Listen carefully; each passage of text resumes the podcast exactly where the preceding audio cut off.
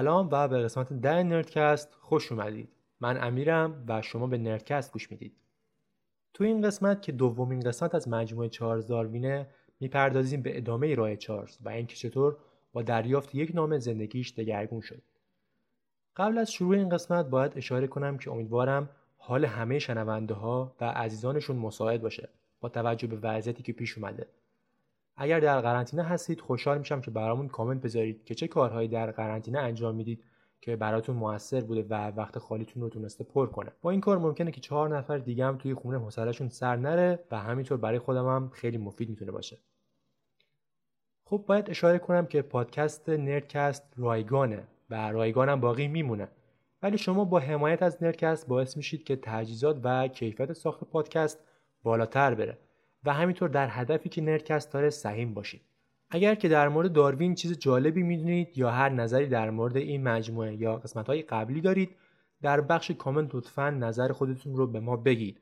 نردکست علاوه بر Castbox در ناملیک که سرویس پادگیر ایرانیه و بقیه اپهای پادگیر حضور داره. همینطور برای دریافت اخبار پادکست می‌تونید ما رو در شبکه های اجتماعی دنبال کنید که تمامی نشانی ها در بخش توضیحات پادکست قرار داره. بسیار خوب. بریم برای شروع این قسمت یعنی چارلز داروین قسمت دوم.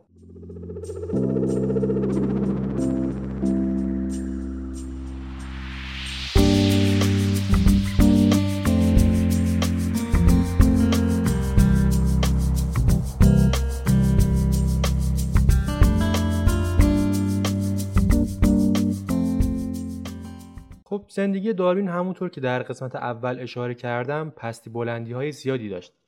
اگر قسمت اول رو گوش ندادید باید بگم حتما برگردید و قسمت اول رو گوش بدید تا با کودکی و همینطور نوجوانی چارلز بیشتر آشنا بشید. در قسمت اول همینطور به افرادی پرداختیم که روی داروین تاثیر زیادی داشتن و در مورد هر یک توضیحاتی دادیم. توی این قسمت به ادامه زندگی داروین می‌پردازیم که چطور زندگی چارلز با دریافت یک نامه متحول شد. خب برای این کار باید برگردیم سال 1831 که یکی از شبهای اون سال داروین به منزل خودش در مانس داشته برمیگشته که با دو تا نامه روبرو میشه. یکی از نامه از طرف پروفسور هنسلو بوده و دیگری از جورج پیکاک. من ابتدا یک توضیح در مورد هر کدوم بدم و بعد متن نامه ای رو که زندگی داروین رو متحول کرد یه خلاصه ازش رو براتون میگم. جان استیونز هنسلو که میشه گفت مربی و راهنمای داروین بود باز شده بود اون رویه طبیعت شناسی توی داروین بسیار رشد کنه. چارلز در واقع یک عضو خانواده هنسلو هم محسوب می شده به این دلیل که همیشه هنسلو داروین رو به خونش دعوت می‌کرده یا با همدیگه به گردش های زیادی می‌رفتن و هنسلو همیشه به چارلز درس های زیادی در مورد لایه های زمین و همینطور فسیل هایی که داروین پیدا می‌کرده می‌داده. تخصص خود هنسلو در زمین شناسی و گیاه شناسی بود و یکی از کارهای ارزشمند هنسلو کار روی هرباریوم ها بود. اگه نمی‌دونید هرباریوم چیه؟ باید بگم هرباریوم مجموعی از گیاهان خوش شده است که این کلکسیون رو برای مطالعه جزئیات گیاهان استفاده می‌کردن و هنسلو با دقت روی مجموعه کار می‌کرده. خود هنسلو فردی بود که باعث شد داروین معروف بشه چون اون بود که داروین رو برای سفر معروفش پیشنهاد داد. خب در مورد پیکاک باید بگم که برخلاف خود چارلز و هنسلو علاقه به طبیعت نداشت بلکه یک ریاضیدان بود و بیشتر شهرتی که کسب کرده بود به خاطر دانشش در ریاضیات بود. پیکاک در یکی از روزها در ستاد نیروی دریایی انگلیس با دریابان فرانسیس بیوفورت ملاقات می‌کنه و بیوفورت از پیکاک می‌خواد که یک طبیعتدان رو به اون معرفی کنه که باید برای سفری دو ساله به بخشهای جنوبی آمریکا سفر کنه. پیکاک خب بیشتر با هنسلو در ارتباط بود و به هنسلو نامه می‌زنه که تو به من پیشنهاد کن که کی برای این کار بیشتر مناسبه و هنسلو اون موقع است که داروین رو پیشنهاد می‌کنه. خب حالا می‌خوام یک توضیحی در مورد اون نامه‌ای که به دست داروین رسید بدم. خب در اون نامه‌ای که به دست داروین می‌رسه هنسلو اشاره می‌کنه که قرار یک سفری باشه که به بخشای جنوبی آمریکا قرار مسافرت کنید. و به جزایر تیرادلفوگو می‌رسید. بعد از طریق اندونزی هم برمیگردید. این سفر می‌تونه برای شما بسیار مفید باشه به عنوان یک طبیعت دان چون خب یک طبیعتدان وقتش رو باید در طبیعت بگذرونه و این یک فرصت عالی برای شما. و به من دستور دادن که یک طبیعتدان رو معرفی کنم و من کسی بهتر از شما رو نمی‌شناسم. اگر آماده هستید به من اطلاع بدید چون این سفر قرار که 25 سپتامبر انجام بشه. پس هرچی زودتر به من این خبرش رو بدید. خب داروین بسیار خوشحال میشه. خب خوندن این نامه برای داروین بسیار خوشحال کننده بود و یک آرزوی دیرینه برای اینکه در طبیعت شناسی حرفی برای گفتن داشته باشه محقق شده بود. طبیعت شناس خب باید وقتش رو در طبیعت بگذرونه و این امر برای داروین بسیار روشن بود. به همین دلیل این یک فرصت بسیار عالی برای چارلز به حساب می اومد. در نامه دومی که پیکاک به داروین می نویسه به داروین اطلاع میده که نامه ای به هنسلو نوشته و از او خواسته که کسی رو به او پیشنهاد بده و میشه گفت که برای محکم کاری و دادن اطلاعات بیشتر دوباره خود پیکاک نامه برای چارلز میفرسته. و توی اون نامه اشاره می‌کنه که دیداری با بیوفورت داشته و قراره که سفری دو ساله برای بررسی دقیقتر بخش جنوبی آمریکا انجام بشه. باید بگم که این سفر برای دارین از نظر مالی سودی نداشت چون بودجه‌ای که در اختیار کاپیتان فیتزروی قرار گرفته بود برای این سفر اونقدری نبود که بخوان خرج طبیعتدان رو هم بدن به همین دلیل از نظر مالی برای داروین سودی نداشته و بیشتر هنسلو به داروین تاکید داشت که از نظر تاریخ طبیعت و همینطور زمین شناسی می‌تونه برای تو سودمند باشه و نه چیزی دیگه ای. خب فیتزروی برای این کار با پرداخت 200 یورو به یک نقاش به اسم کانراد مارتنز اون رو استخدام می‌کنه که این نقاش اتریشی با طرحهای خودش اطلاعات زیادی رو برای سفر اکتشافی تهیه کرد. اما خب همونطور که اشاره کردم دستمزدی برای طبیعتدان کشتی بگل در نظر گرفته نشده بود.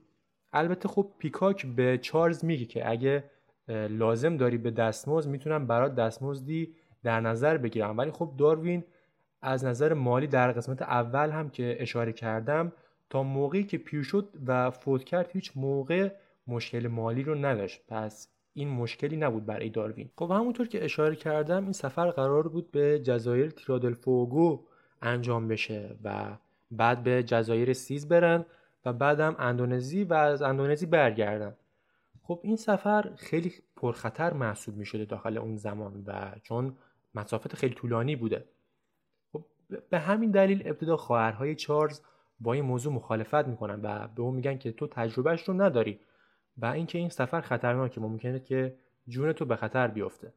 اما خب داروین میگه که هنسلو و پیکاک من رو تایید کردن و اعتقاد دارن که من برای این سفر آمادم و میگه که من قرار به آرزون برسم. داروین داخل اون زمان خودش رو یک طبیعتدان نیمه کاره صدا می‌زده.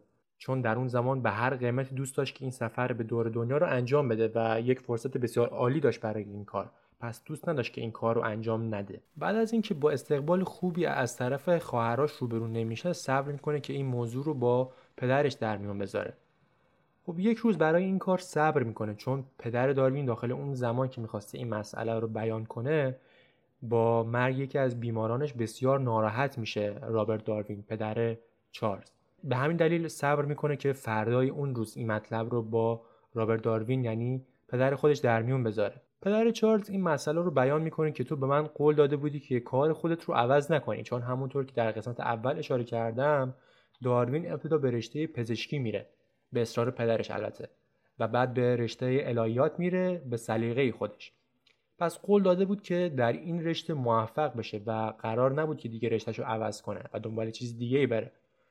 خب داروین به قول خودش عمل کرده بود و الهیات رو تموم کرده بود و فقط منتظر بود که در یک کلیسا شروع به کار کنه که در اون زمان معمولا دو سال طول می‌کشید که جایی برای یک کشیش خالی بشه. به همین دلیل این فرصت رو یک فرصت طلایی در نظر می‌گرفت چون گفت من وقت خالی دارم و می‌تونم از این وقت خالیم استفاده کنم. اما خب رابرت داروین در نظر داشت که چارلز این سفر رو به تعویق بندازه و سعی نکنه که آینده شغلی خودش رو خدشدار کنه. البته باید بگم اینطور نبوده که رابرت داروین به پسرش بگه که اگه این سفر رو رفتی دیگه پسر من نیستی. مثل خیلی از کارهایی که پدر مادرای ایرانی انجام میدن به هم. میگن که اگه فلان رشته رو نخونی بدبخت و ذلیل میشی و هم میمیری. نه اینطور نبوده.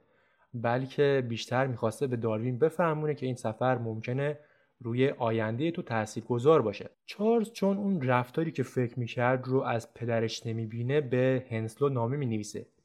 که با اینکه خیلی مشتاقم به این سفر بیام ولی اگه میپذیرفتم پدرم ناراحت می‌شد. به همین دلیل قادر به همراهی شما نیستم. خب یکی دیگه از افرادی که در زندگی داروین نقش بسیار زیادی داشت دایی چارلز بود.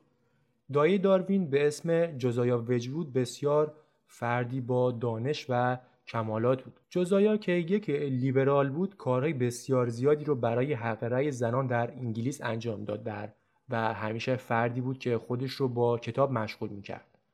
جزایا با خواهر خودش یعنی سوزانا وجود که می‌شد مادر چارلز داروین تا لحظه مرگش با هم رابطه خوبی داشتن و به همین دلیل هم همیشه رابطه خوبی با چارلز داروین داشت و همیشه جزایا وجود به خواهرزاده خودش چارلز کمک های فراوانی می‌کرد. همینطور جزایا با پدر داروین رابرت دوست صمیمی بودن که باعث شده بود رابرت با سوزانا وجود آشنا بشه و با هم ازدواج کنن. یعنی به خاطر اون صمیمیتی که بین جزایا و رابرت بوده با هم دیگه آشنا شدن. همه این مطالبی که در مورد جزایا گفته شد برای این بود که رابرت حرف جزایا رو قبول داشت. به همین دلیل چارلز داروین با اطلاع از این موضوع به دایی خودش خبر میده که پدرم با سفر من موافق نیست و اگر امکانش هست این مسئله رو برای پدرم توضیح بدید. چون رابرت داروین برای چارلز توضیح داده بود که اگه فردی عاقل رو تو پیدا کردی که برای من توضیح بده که من حاضر باشم تو رو به این سفر بفرستم خوشحال میشم که اون فرد این مسئله رو برای من توضیح بده و تاکید کنه که این می‌تونه برای تو مفید باشه. به همین دلیل رابرت به چارلز توضیح داده بود باید برای من یک فردی بیاری که عاقل باشه و بتونه من رو قانع کنه. جزایا قبول می‌کنه که این مسئله رو با رابرت مطرح کنه و سعی کنه که رابرت عاقلانه برای چارلز تصمیم بگیره. جزایا به همراه چارلز به ملاقات رابرت داروین میرن و بعد از اینکه جزایا با رابرت صحبت می‌کنه قبول می‌کنه که پسرش چارلز رو به این سفر بفرسته. به نظر من فردی که بیش از همه باعث شد چارلز داروین پتانسیل خودش رو کشف کنه و به خودش باور داشته باشه جان هنسلو بود یعنی استاد داروین. به این دلیل که هنسلو اون استعداد پنهان و نهفته داروین رو می‌دید و می‌فهمید که اگه فرصتی داشته باشه از اون نهایت استفاده رو می‌کنه. هنسلو علاوه بر این که در موفقیت داروین موثر بود با دادن نکات علمی مختلف باعث شده بود داروین از دانشش به شکل بهتری استفاده کنه.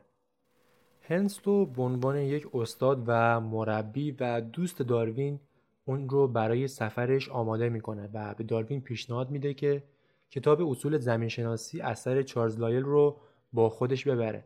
ولی خب به داروین هشدار میده که نظریات لایل رو کامل نپذیر و بیشتر روی اونها فکر کن. بیشتر میشه گفت که یک تکلیف رو برای داروین در نظر می‌گیره. و همینطور هنسل در ادامه یک سری آموزش هایی به داروین میده برای اینکه بتونه نمونه های جانوری خودش رو به بهترین شکل نگه داره. به عنوان مثال به داروین گوشزد می‌کنه که نمونه های جانوری که بدنی نرم دارند رو باید در محلولی با 70 درصد الکل و 30 درصد آب نگه داری تا خراب نشن. یا حتما از ظرفهای شیشه استفاده کن چون ظرفهای سفالی باعث تبخیر الکل میشن. در نهایت باید بگم که داروین به لطف افرادی مثل هنسلو تونست که اسم خودش رو جاودانه کنه. و امیدوارم که همه آدم های زمین افرادی مثل هنسلو رو در کنار خودشون داشته باشن. هرچند که این روزا کمتر شاید همچین موضوعی هستیم. خب به انتهای قسمت دوم مجموعه داروین رسیدیم. امیدوارم که راضی بوده باشید. اگر پیشنهاد و انتقادی دارید می‌تونید برای ما کامنت بذارید و باید بگم که همه کامنت ها خونده میشه و لطفا ما رو در شبکه های اجتماعی مثل توییتر و اینستاگرام دنبال کنید چون خبرهای مربوط به هر قسمت و همینطور مطالب جالبی رو با شما به اشتراک می‌ذاریم. تا قسمت بعدی خدا نگهدار.